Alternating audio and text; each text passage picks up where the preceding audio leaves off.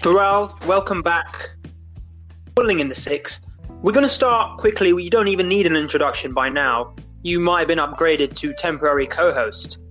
Temporary co-host. I've gone backwards. What's my regular? Uh, It's actually a demotion, in in other words, after your recent performances. And um, another set of players we could dem- Hmm. are the Toronto Raptors. Pharrell, how does a second seed who possesses Kawhi Leonard lose to predicted lottery team in the playoffs? Two words, Kamal. Kyle Lowry. Um, we can move on to the next segment if you want. I think there's No, no, say your spiel because no, no. this episode I'm going to defend Kyle Lowry and I'm going to say that what this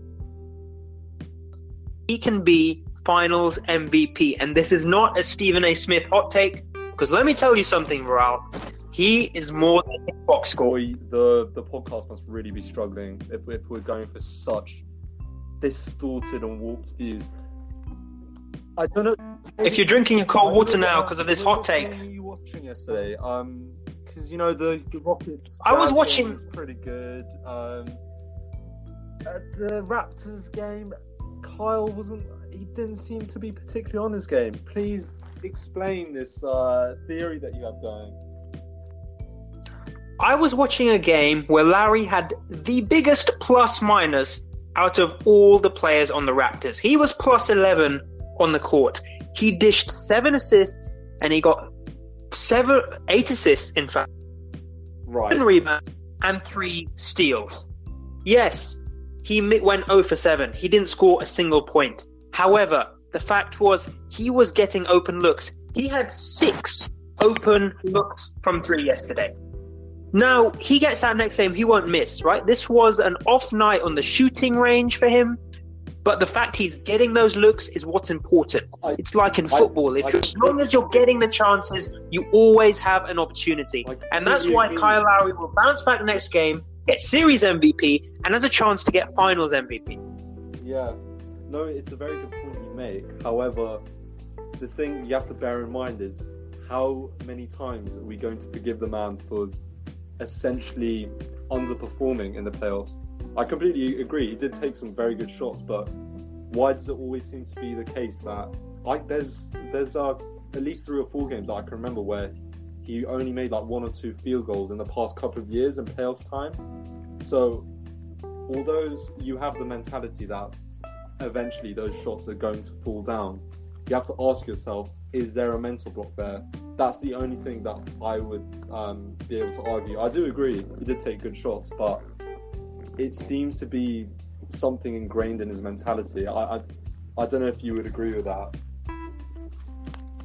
Well, my grand opinion is, and I think what's interesting is that Duran was the playoff struggler. Lowry was never the playoff struggler in this side. If you look at past statistics, it was always DeRozan ever Kyle Lowry. He may have gone a couple of duds, but on the set, he still contributed with his box score, with his rebounds, his assists, his steals. Lowry is more than his box score. When he's on the court, the Raptors play better, and that was shown by his plus minus. I don't care. If we didn't have Lowry, we would have lost that game by even more. That's. I see where you're coming from, but he is a point guard, and typically you would see a point guard have a better plus minus than all the other players on the court. So the question you need to ask is not whether Lowry is a playoff choker, maybe, but if he was replaced by another point guard in that system, would then the Raptors be a more successful team? And I think the only answer with the depth in the point guard position in the NBA is yes. Frankly, yes. He is Well- expected, like, the, I for me, there's a difference for, for like assists, and when it comes to great point guards, a lot of point guards can get uh, eight, nine, ten assist games, but there are only a handful, possibly up to six or seven, pro- probably shorter that actually, but who can actually make game-changing passes or passes that aren't just simple kick it to the open corner man. And Lowry is a very good passer, but those eight assists weren't, you know, he essentially generates two points himself by uh, just an excellent find. So again, you can you can feel free to disagree with that, but I wouldn't say like plus minus. Um, it's not. Although it's one of the better statistics to rely on, it doesn't say a lot. For example, classically, somebody like Klay Thompson um, always underperforms when it comes to steals and blocks and plus minus generally because again, a lot of what he does doesn't show up. And I know that's the argument you're making for Kyle Lowry. I do agree in a lot of respects with his hustle and he's a floor general at the end of the day. Yeah, and the fact that the offense through him, he often gets the assist to the assist. Yeah, no, that's true. Um, and if we just go over last year, actually, um, just to dispel this myth of him choking in playoffs. Right. Can you give me maybe to the nearest uh, point is um points per game uh, for the 2017 to 18 playoffs? Right. Um. I'll, I'll, reveal, but I just want you yeah, to yeah, get. because obviously they got swept by the Cavs and uh, who did they play in the first round last year? Washington Wizards. What? What? Okay, don't actually tell me the series score, but um, if that's the case, we're not. Maybe. Sorry, no points per game. Points per game. Yeah, so like twenty-two points per game. Uh, no, it was 17, 17.4 points per game. Yeah, see, I went on the high side because you asked the question, but again, that's actually still surprisingly high, given. Uh... It's good. He shot forty-four percent from three, oh, and eighty-one wow. percent from the free throw line. Eight and almost nine assists a game. That sounds like a phenomenal rec- uh, playoff. I mean, you don't expect that. It's um, Yeah. it's he's a good playoff player, and I think we'll see that next time. But in any sense, he of course wasn't the only guy to blame. I mean, a lot of people were saying that in the first place, you shouldn't be in a tight game with the Orlando Magic. In your opinion, was this a case of DJ Augustin?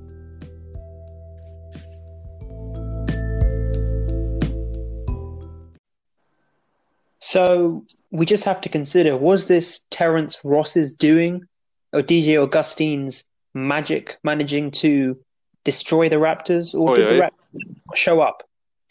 Yeah. Um. Funnily enough, we did talk about it the other day. The players we thought needed to show up alongside Vucevic and DJ Augustin was probably the guy we left out. We talked about Terrence Ross, Gordon, Evan Fournier. Fournier, yeah, and I guess it's the one name we didn't mention. Um, I really hope for Toronto's sake that yes, it was a one-off, but um, you probably saw more of the game than I did. Is there anything you particularly took away, like offensively and defensively, or in, in terms of any players? Because I wouldn't really be able to tell you. Well, surprisingly enough, Terrence Ross was actually very cold. He kept jacking up a lot of shots. He went two for 11 in the end, Oh wow, um, in a pretty poor performance. But DJ Augustin was just phenomenal. I mean, the way he managed to bamboozle two all-star caliber defenders in Kawhi and Gasol for that final three, and it was such a cold three. um, You know, you go to a stadium like Toronto's and you just ignore the crowd and you just sink that yeah, dagger. especially with the cold, icy weather up there as well. Like that's an extra. Like, Yeah, I mean that affects the stadium a lot as well. You know, surprised he's just not slipping Oh, all no, over the place. no, But well, icy, icy, my friend. So but do you think that that was maybe a case of the inconsistent Magic players being consistent all at one time and delivering all at once? Do you think it's sustainable? I mean, I think guess we have to finish with does this affect our prediction of this series being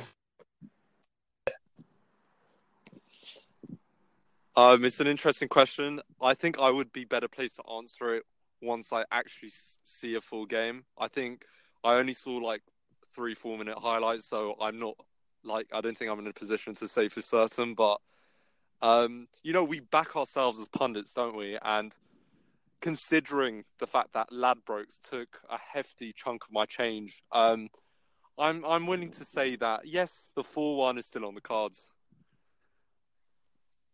Fair enough, and I fully agree. And I think Lowry will bounce back five, eight next time up. Yeah. So of course the Raptors surprisingly weren't the only team to play in playoffs. Uh, which other team shocked you? We already spoke about the Nets destroying uh, the 76ers, but which other result particularly caught your eye? Um, this is going to sound like a bit of a surprise, but the Rockets game.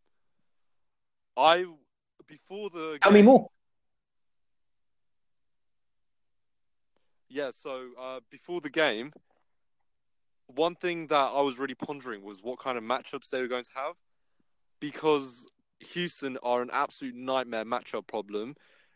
When they have their starting five, which tends to be at the moment, so it's James Harden, Chris Paul, uh, PJ Tucker with Eric Gordon, four guys who are about six foot five, six foot six. Well, CP3 is a little bit shorter, and so unless you have three really mobile guards on those guys, it's you're almost accepting at that point um, that whoever's got the uh, lankier forward on them, they're probably going to go off for 20 or 25. And when it comes to James Harden specifically, so I believe that any team that can beat Houston needs to have a James Harden stopper. And Do you see anyone on the Jazz who could potentially do Yes. that in the upcoming? Tell me. I absolutely do. Jae Crowder. See, the thing with Ricky Rubio, he is a very good defender normally against other point guards, but it's basketball, and with any sport, it's all about matchups. And frankly, he's not quick enough laterally and bulky enough to stop James Harden's drives. Now, I don't know if you saw the game, but he did contest uh, Harden's threes really well by doing the Scottie Pippen tactic. He kind of uh, stayed on his left shoulder, and he was, his arm was there. He's quite a lanky point guard, so he was contesting it. But frankly, it just doesn't matter for Harden. It's almost like he shoots just as well contested, or if not even better. So, it's again, this might be controversial because I'm kind of disagreeing with Scottie Pippen saying here. Um, but I honestly believe you can't just accept giving up the drive just to try and contest the three because either James is on or off uh, with those threes. Like, yeah, we'll see how it works out. But yesterday, uh, quite a few times, like Harden cut into the middle, and the fact that Rudy Gobert wasn't able to stop the two on one, and that's because Rubio was so, so far behind the play because he's just trying to stop the three. And when Harden is in a two on one situation and he's got that lob option, it's a lose lose situation. The worst shot that he's able to take there is a floater, and Harden's got a very good floater. So I only see. Well, it's interesting enough. We um, Yeah. with our the last pod, there, Harden's game could carry over to the playoffs because, as we know, uh, players like De- DeRozan um, and the like really struggle and get shut down, and of course, much that the um, less lenient.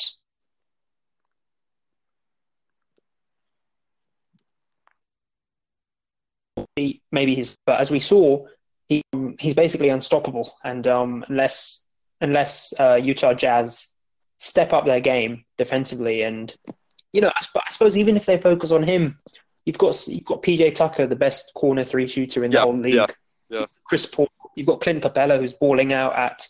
And I was actually on the last podcast as well. We were talking about Clint Capela against Rudy Gobert as a very interesting matchup. yeah, Uh, absolutely. it looks quite even. Yeah. Um, but then again, that's the Jazz's best player cancelled out by Capela, no, and you've still uh, got four more crack players. Yeah, the the thing that's the thing. So the tactic at the moment is to to stop James Harden shooting threes. It should be stop him getting in the lane because he's absolutely phenomenal in the lane. He draws so many fouls, and frankly, the only player who has the athletic capability is Jae Crowder, who's about six six as well. He's got a very similar physique to Harden. He's not going to get bullied, and he is an incredible defender. Like the reason he's um been on the losing end of like one-on-one matches, bef- uh, one-on-one, sorry, like defensive, offensive matchups before, is because he's had to guard somebody like LeBron sometimes, and he's just too short for that. But he's almost the perfect build to stop Harden, and the fact that he, the fact that he was so underused, Royce O'Neale was the secondary defender of Harden in that game. It wasn't even That's Jae criminal. Crowder. That is criminal. Joe Ingles was on CP3 the whole game. I, I mean, Joe's a fantastic player, but he was like he was he was like a lost little deer out there against CP3. They were trying to give him maybe the, the Kevin Love on Steph Curry treatment. Yeah, I don't know. It's I was I was like really looking out for his ankles there. Like Uh, they were saying maybe he's a big white guy. He can guard a he can guard a small point guard, small Oh. skillful point this, Um, who knows? really confused me some of the coaching decisions during this playoffs. Like anyone with half a brain cell could tell you Joe Ingles is not fit to guard him, and if that means you have to either sit Joe Ingles or you have to take him to power forward and sit Derrick Favors, I'm sorry, that's what you have to do. Even if the Houston play with this lineup for 30, 35 minutes a game, you have to take that step. Otherwise, you're too compromised defensively. Exactly, that's the playoff. You know, you have to adapt to your Yeah, opponents, and absolutely. management is extremely stupid. I mean, even Kawhi Leonard only played 33 minutes, and I think, okay, are you maybe keeping him fresh for later later rounds? But in games like these, in Houston against Utah, you know, for Utah, there's not going to be later rounds. You don't need to, you know, rest Jingle. You can, you know, you can play him, you can gas him out till the end of the season. Like, there's no issue with that. Yeah. There should be no issue with just playing 40 minutes a game throughout you know the 10 or so games they are in the playoffs Yeah, and um, so I, I guess my point there was that for Joe Ingles, like if he doesn't match up, you need to bench him, no matter how good a player is, or you need to bench Derrick Favors.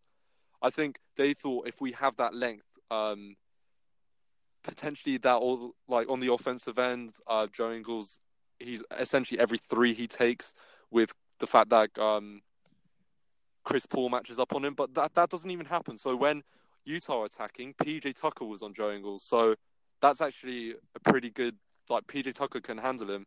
I think Houston for once was smarter defensively than their opposition, which is strange considering a Houston Utah matchup. yeah exactly. Um well houston was in a very interesting game. Another brilliant game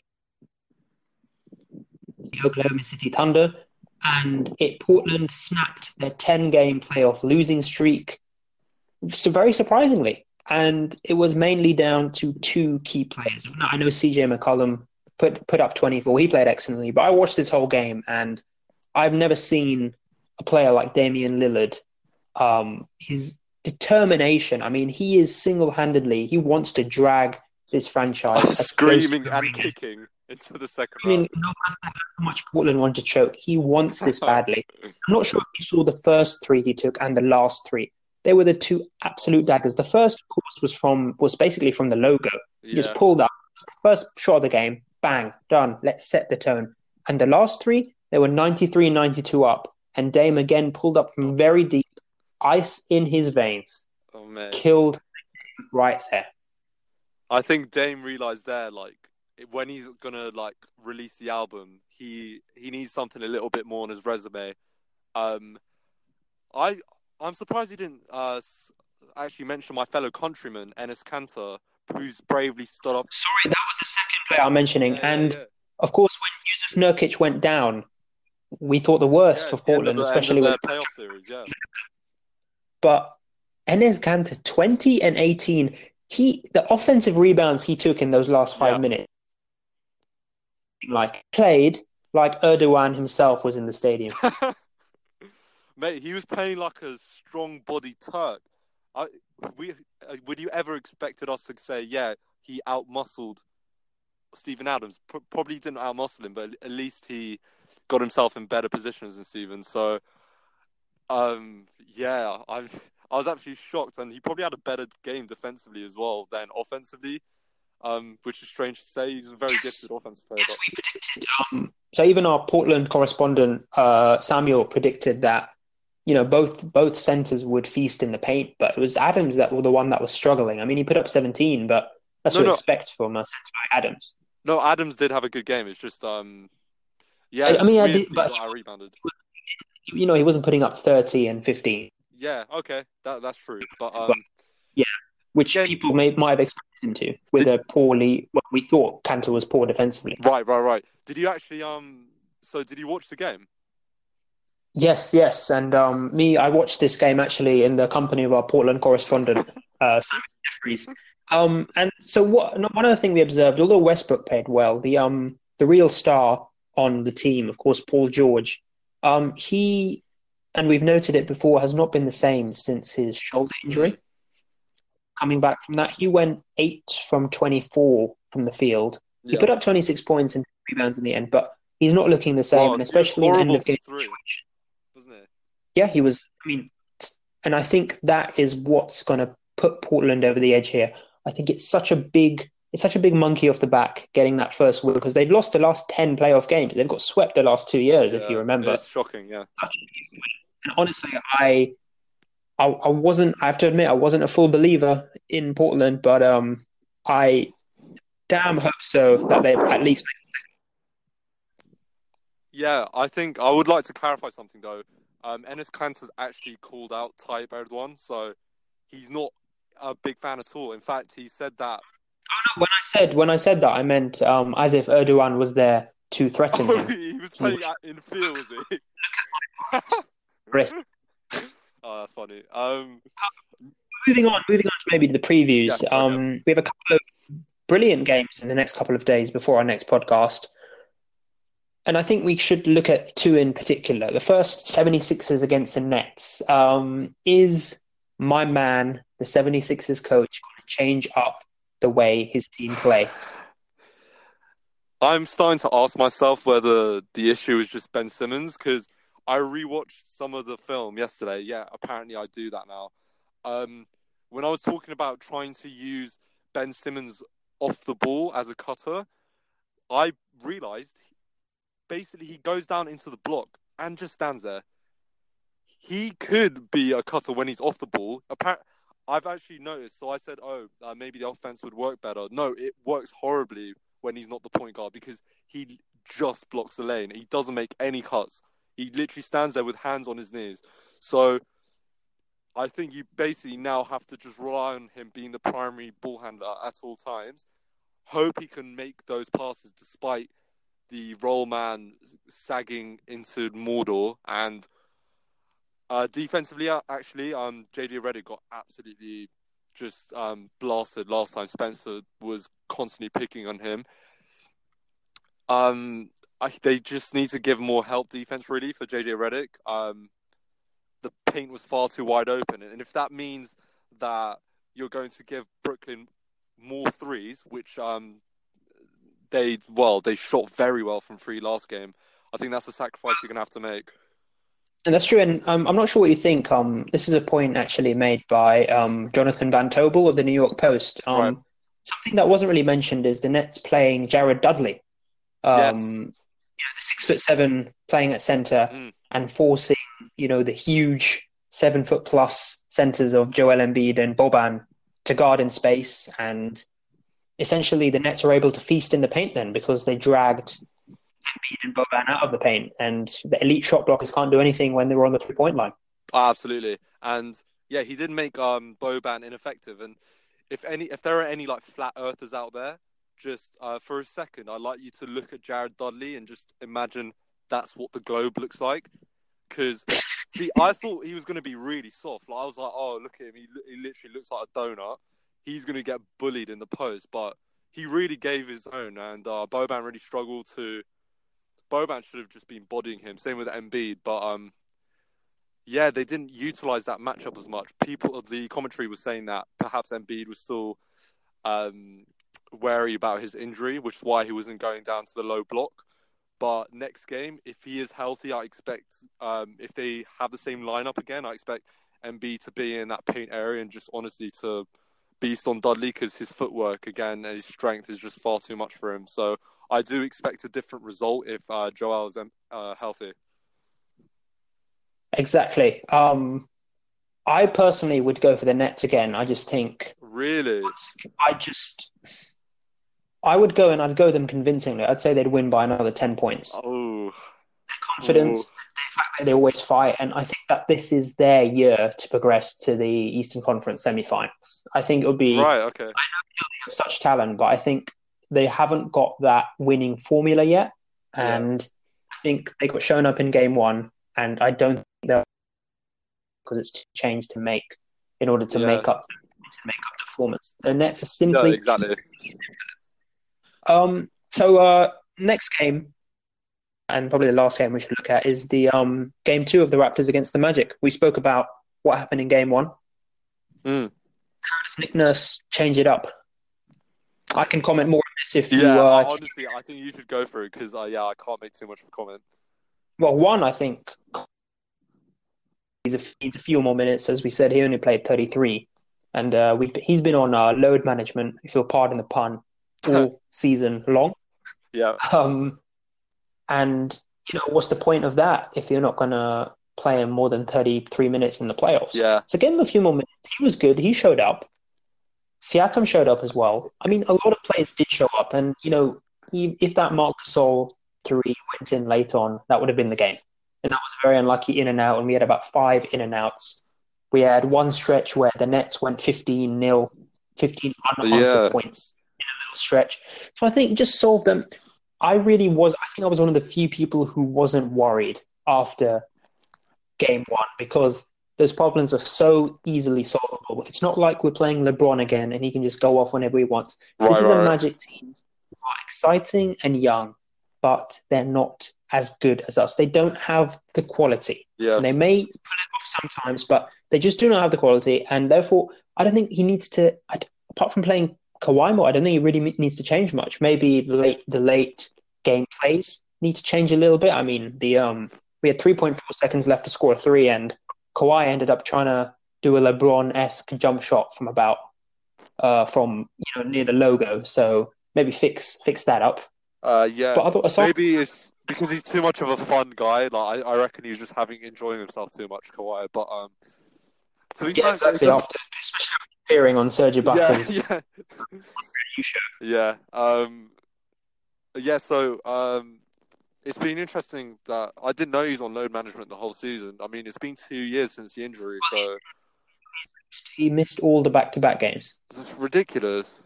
Like I know it was a Yeah, horrific injury, but he literally took the whole year out at the Spurs. I thought, But you should also remember that this that helped him get back to full fitness. And one thing that he'll be actually very grateful to the Raptors for and their medical staff is that, yeah, in his first full season back from a horrific injury.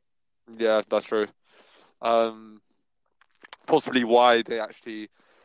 Well, they have to really defer to Kawhi as well, don't they? So if this is coming from Kawhi and he's saying, "Look, um, I'm not sure if my body can actually deal with this," um, they really have to defer to that choice, don't they? Because of course you guys want to be able to sign him in this summer. So it's Yeah. interesting whether this is coming from the medical staff of uh, Toronto or whether this was an aspect of the trade, even. So even if this was discussed in the summer, saying, "Look, Popovich is the, he's a bloody old geezer and he's trying to make me like force me to play when I don't want to, and it's playoff times." And being such a fun guy that I am, despite that, I do want to look after my body. So, yes, um, Speaking of Popovich, the the old geezer, we won't go we won't go too much. We in fact we won't go at all into the game two with the Nuggets. No. Just uh, give me a predicted give me a predicted win and by how much with, to the nearest five. oh yeah. After again, I was completely shocked last game, but um, yeah, uh, Nuggets by four. I want to say like so five. Nuggets by four. I say I'll say um yeah I'll say similar. I'll say Nuggets by ten this time. Okay. And as for the other game, that's tonight. Warriors against Clippers. I'm going to say Warriors by twenty again. Um, yeah, that was interesting actually because I didn't mention Shai Ale- uh, Gilgeous-Alexander. Everything that I predicted about the Warriors Clippers game happened. So Warriors did block all over them. They did completely out rebound them, and the Clippers did put up a really good showing in the first half. So um, perhaps my Hundred Vision Viral. That's what we call yeah it. yeah uh, Paddy Power not very happy with me after that one, but uh, uh, I'm gonna say it's gonna be closer this time. Um, probably Warriors by ten. Great. Well, Viral, that has been another whirlwind look through a whirlwind round of playoffs. Absolutely. As for the podcast, we're going to have until at least the end of the first round. We're going to try and put out some content every two or three days Mate, in order to satiate our growing fan base. Remember to give us five stars on whatever podcast platform you listen to. Subscribe to us, follow us on Twitter at Balling in the Six, and show us some love there. Ask us some questions. We love fan engagement. Yeah, we love you. all. We love fan engagement, but shorties, when you're pulling up outside the crib in Sheffield, this is like not even crib number one. This is crib number three. Um, yeah, that's that's not okay. So like, I'm loving the fan interaction, and all that. I'm getting recognised far too much for my liking, but just you know, don't pull up outside the house. Uh, Yeah, don't, when you see us in the street, just like be cool about it. head Don't down. Honest, no, just head down. Don't look in my direction, please. Thank you. and and maybe listen to Eminem, the way I am, for the way that we feel right now. Yeah. You'll understand. thank you again. Thank you again for listening to another podcast, Ralph. Thank you for uh being. Thank you for your fantastic performance, despite being being demoted to temporary co-host. no worries, man. And I'll take it in my stride. I'll be humble. I'll try to learn from this experience. Uh, so down, be humble. you.